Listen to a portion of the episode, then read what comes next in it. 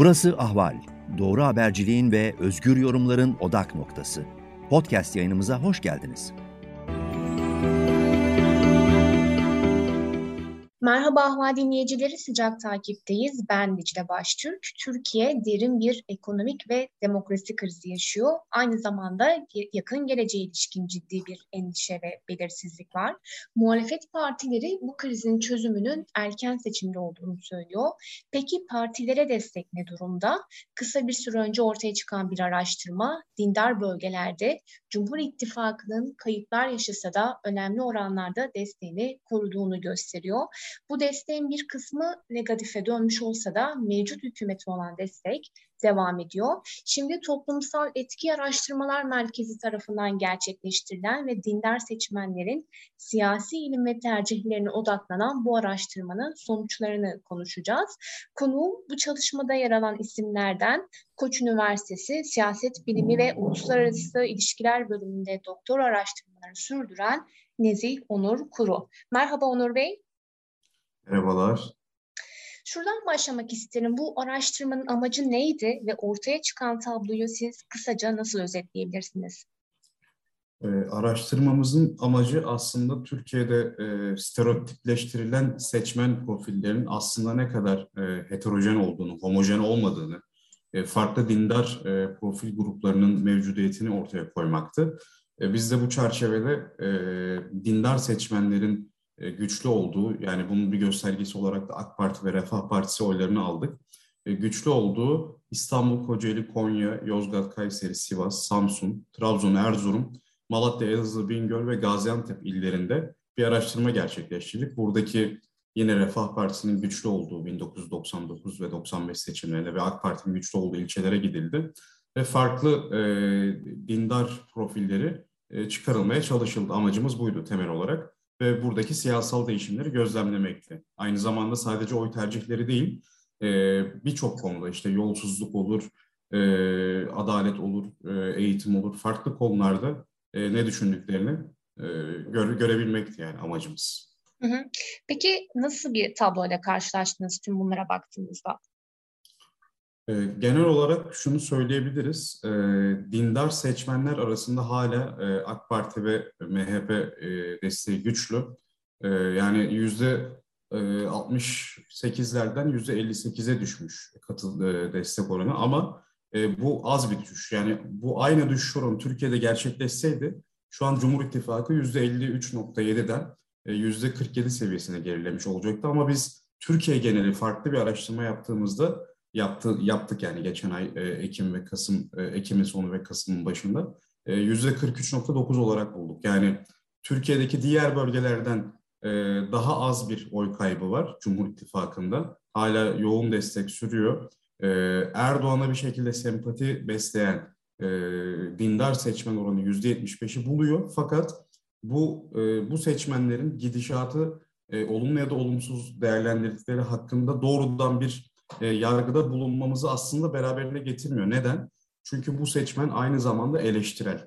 Yani mesela e, israf, lüks, yolsuzluk gibi konulardaki eleştiri tonu e, muhalif seçmene benziyor. Fakat e, muhalefetten yana kaygılar olduğu için ve Erdoğan'ın kredisi hala yüksek derecede olduğu için yani e, Erdoğan'ın siyasetten ayrılmasının e, sonuçlarını e, olumsuz olarak görenlerin çoğunlukta olmasıyla birlikte iktidara destek sürüyor. Böyle bir tablo gördük. Yani gönüllülük bağı azalmış.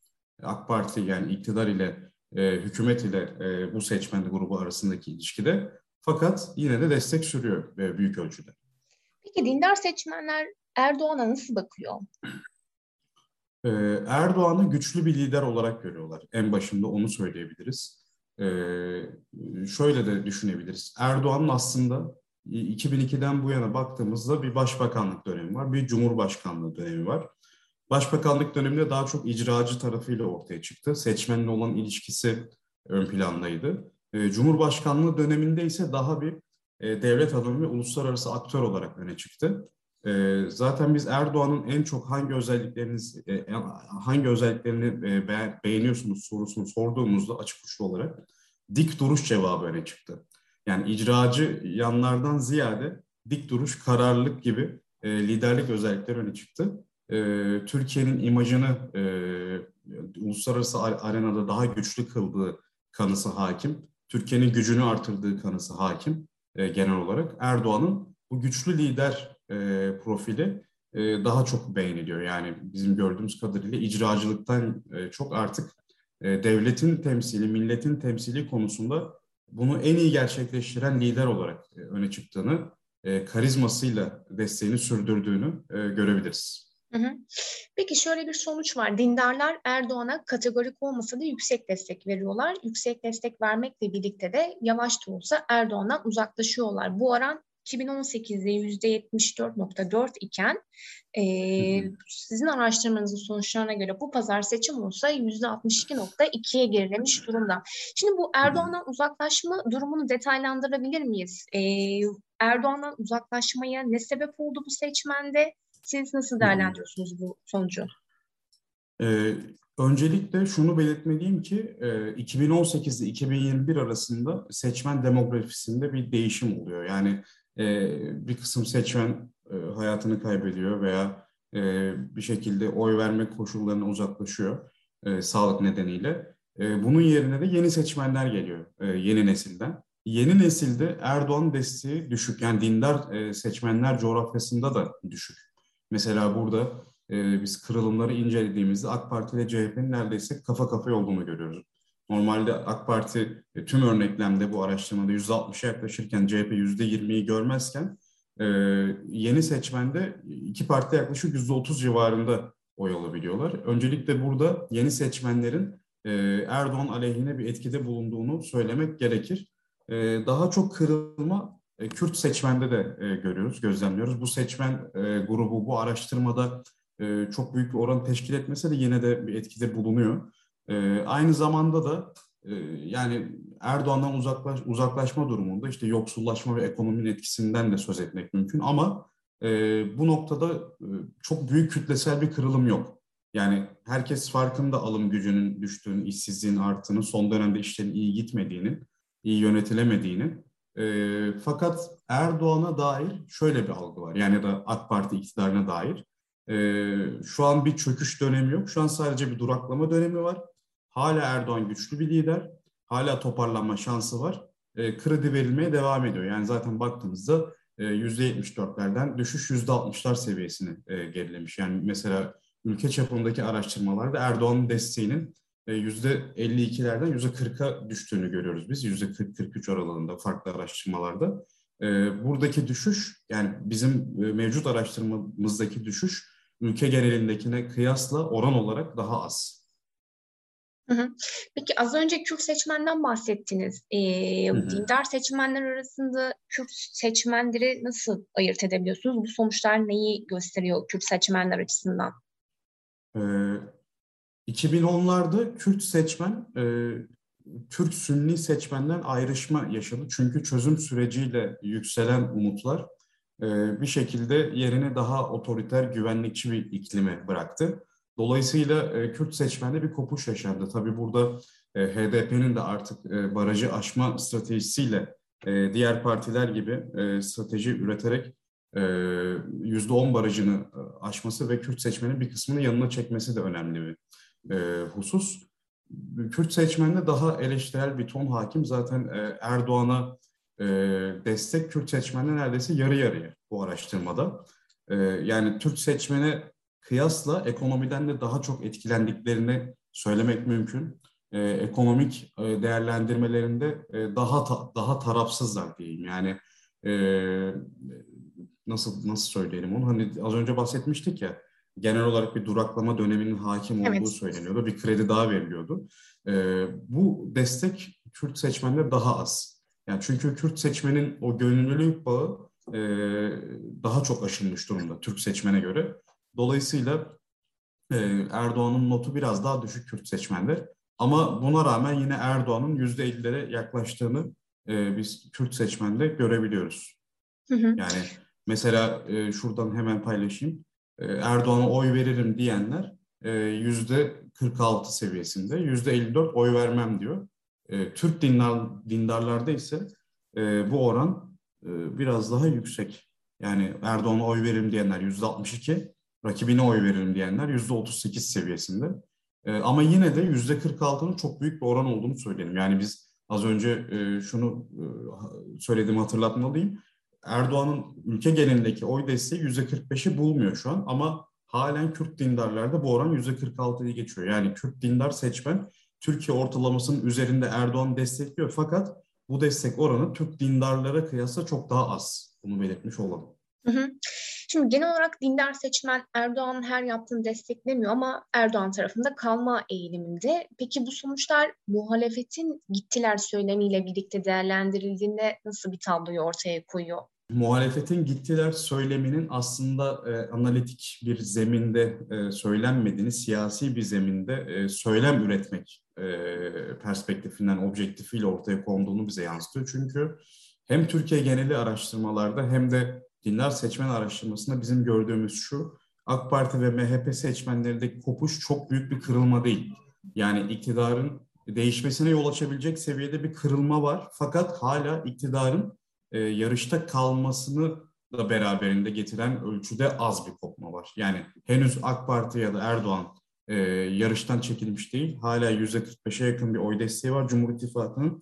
Erdoğan da yüzde 40'ın üzerinde zaten. Bu araştırmaya da baktığımızda e, Erdoğan'ın e, en güçlü olduğu gruplardan birinde halen çok yüksek oranda e, desteğini koruduğunu görüyoruz biz dindar illerde. E, burada muhalefetin odaklanması gereken nokta şu, e, muhalefetten yana kaygılar çok e, geniş. Yani rövanşizm kaygısı var. Biz bu araştırmada aynı zamanda yüz yüze görüşmeler yani derinlemesine mülakatlarla yaptık. Sadece anketle yetinmedik. Yani o mülakatlarla biz analizlerimizi tamamlamaya ve daha somutlaştırmaya çalıştık. Orada öne çıkan temalar şunlar oldu. E, birincisi e, muhalefetin e, hem seçmeni hem liderleri bazında tam anlamıyla bir güven veremediğini görüyoruz biz. İktidardan uzaklaşan seçmenlerde de bu böyle. Yani şuna inanıyorlar, e, dindarların edindiği kazanımlar, örneğin özellikle başörtüsü konusu, e, imam hatipler konusu, dini e, grupların e, örgütlenebilme özgürlükleri gibi konularda ama özellikle başörtüsü ve e, devlet kadroları konusunda e, büyük bir rövanşizm korkusu hakim. Ee, burada genel olarak e, genel başkanların veya işte diğer e, siyasilerin muhalefet tarafında ılımlı söylemlerinin dik, dikkate alındığı en azından farkında olunduğu görülüyor. Fakat bir güven problemi var. E, siyasilere güvenenler arasında da parti örgütleri ve parti seçmenlerine güven çok düşük. Diyorlar ki yani tamam iyi niyetle e, bazı ılımlı söylemler e, üretiliyor olabilir şu an liderler seviyesinde. Fakat bu e, muhalefet tarafında tabana inmiş değil sonuçta iktidara geldiklerini sadece liderler olarak iktidara gelmeyecekler, bir kadro olarak gelecekler ve hem kamuda hem de e, özel alanda bizim özgürlüklerimize karışabilirler şeklinde genel bir e, kaygı var. Özellikle e, ev kadınlarında e, ve genel olarak dindar kadınlarda bu algı daha da e, güçlü. Diğer yandan sosyal politikalar konusunda bir endişe var. Çünkü e, sosyal politikaların e, iktidar partisi yani AK Parti iktidardan uzaklaştığında kesilebileceğine dair bir e, korku gözlemliyoruz. E, Türkiye'de de yaklaşık 6 milyon hane e, yanlış hatırlamıyorsam sosyal yardımlardan yararlanıyor. Bu çok büyük bir rakam. Yani 10 milyondan fazla kişi belki 15 milyondan fazla kişi sosyal yardımlardan yararlanıyor ve e, burada büyük bir endişe var. Hem e, partizan bir tutum neticesinde e, bu yardımların kesilebileceği. Çünkü parti üyeleri de e, yani AK Parti'ye parti üyeliği de bu şekilde aslında bu amaçla e, üye olanlar da çok sayıda. Aynı zamanda da muhalefetin aslında AK Parti kadar sosyal politikaları çok da iyi uygulayamayacağı korkusu da var. Buradan şuna da geçiş yapmış olayım. Genel olarak da muhalefetin yönetim kapasitesine bir güven düşüklüğü var. Hem e, yolsuzluk gibi, israf gibi konularda e, muhalefetin daha e, iyiye götürebilecek bir potansiyelde olmadığına dair bir e, yaygın kanı hakim. Ama öte yandan e, Türkiye'nin imajı, ekonominin geleceği, e, genel olarak güvenlik, dış politika gibi konularda, hatta eğitim gibi alanlarda bile ki eğitim AK Parti'nin zayıf karnıdır, e, eğitim kalitesi. E, buralarda da muhalefete bir güvensizlik hakim. E, aynı zamanda muhalefetin parçalı bir görüntü çizmesi de, e, heterojen bir görüntü çizmesi de yani e, tam bir uyum göstermemesi. Yani Cumhur İttifakı'na kıyasladığımızda özellikle. Çünkü Cumhur İttifakı e, genel olarak söylemlerine ve politikalarında birbirine çok benziyor iki partide. Ama e, muhalefet tarafında bu o kadar da e, sağlam bir görüntü ortaya koymadığı için e, burada seçmenin muhalefete yeteri kadar güvenmediğini biz görüyoruz. Peki bu durumda e, CHP Genel Başkanı Kemal Kılıçdaroğlu'nun özellikle de muhafazakar kesime de söyledi bunu. Bir helalleşme çağrısı, helalleşme açıklaması oldu. E, bu durumda bu çağrının bu kesimde karşılık bulmadığını mı söylemeliyiz? Seküler dindar ayrımı aslında e, yani Cumhuriyet döneminin e, genel e, sosyal ayrışmalarından bir tanesi aslında Osmanlı'nın modernleşme süreciyle birlikte biz bunu daha da geriye çekebiliriz. Yani 1800 yılların başına kadar çekebiliriz bu bölünme hattını. Dolayısıyla e, bu e, kutuplaşmanın aşılabilmesi hiç kolay değil. E, şunu not edebilirim. Yani Kemal Kılıçdaroğlu'nun çıkışı sonuçta toplumsal uzlaşı konusunda e, yapıcı bir açıklamaydı ve bu seçmenler tarafından takip ediliyor. Yani az önce de bahsetmiştim.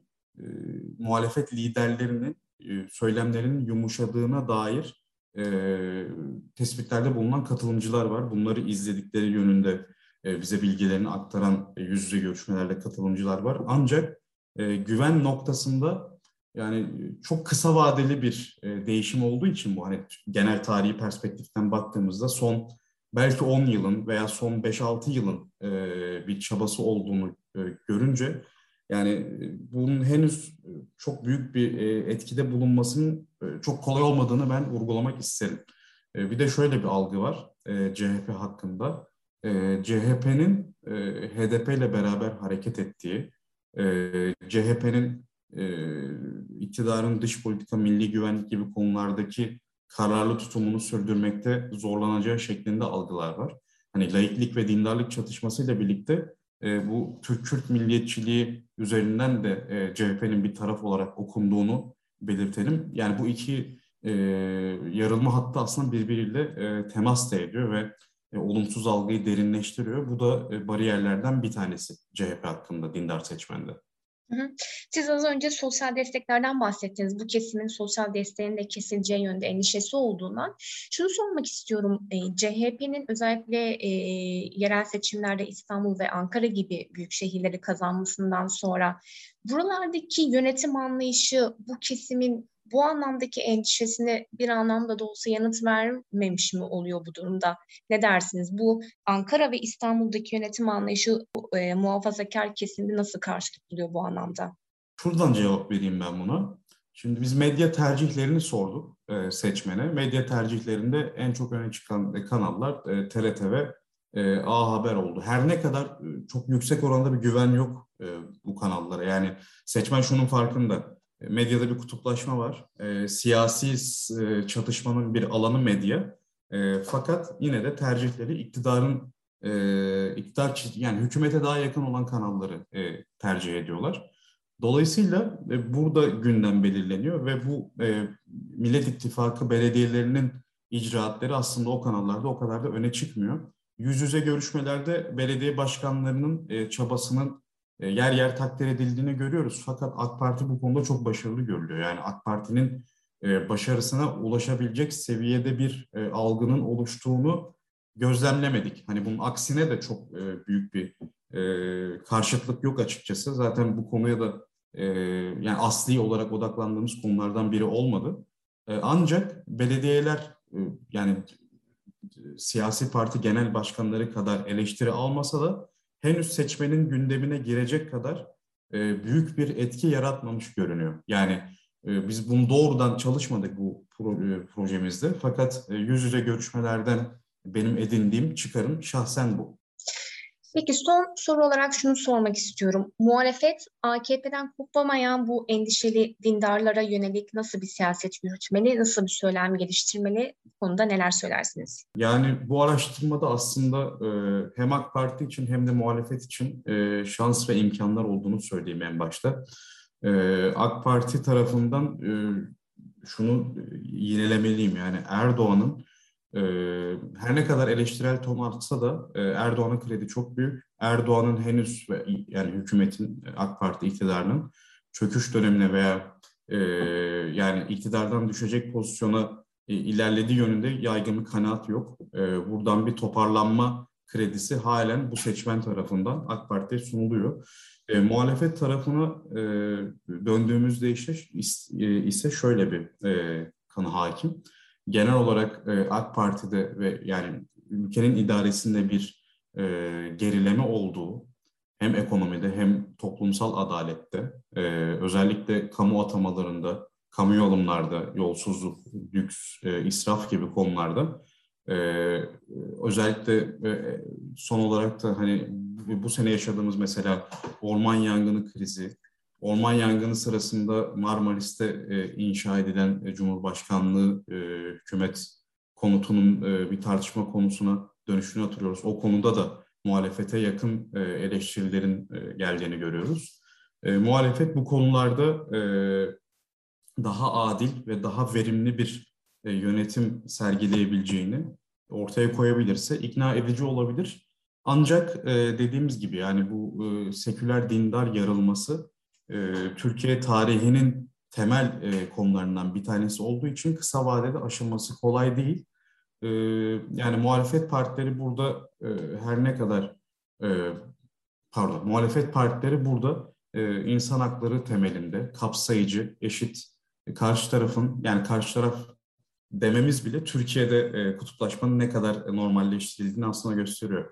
E, siyasette e, farklı partilerin e, seçmeni olan her kesimlere, her kesime e, bir şekilde e, eşitlikçi bir mesaj ulaştırabilmesine bağlı aslında muhalefetin e, başarısı. Kaygıları giderebilmesine bağlı. Tabii bu e, kısa vadede dediğim gibi e, aşılması çok kolay bir konu değil. Fakat muhalefetin demokrat, adil e, ve iktidara gelince ülkeyi idare edebilecek kapasitede olduğunu gösterebilir adımlar atması lehine olacaktır diye düşünüyorum.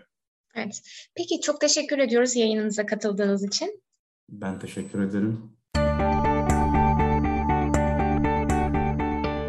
Ahval podcastlerini tüm mobil telefonlarda Spotify, SoundCloud ve Spreaker üzerinden dinleyebilirsiniz. Apple iPhone kullanıcıları bize iTunes üzerinden de ulaşabilir. Türkiye'nin ve hayatın cıvıl cıvıl sesleri Ahval Podcast dizisinde. Kulağınız bizde olsun.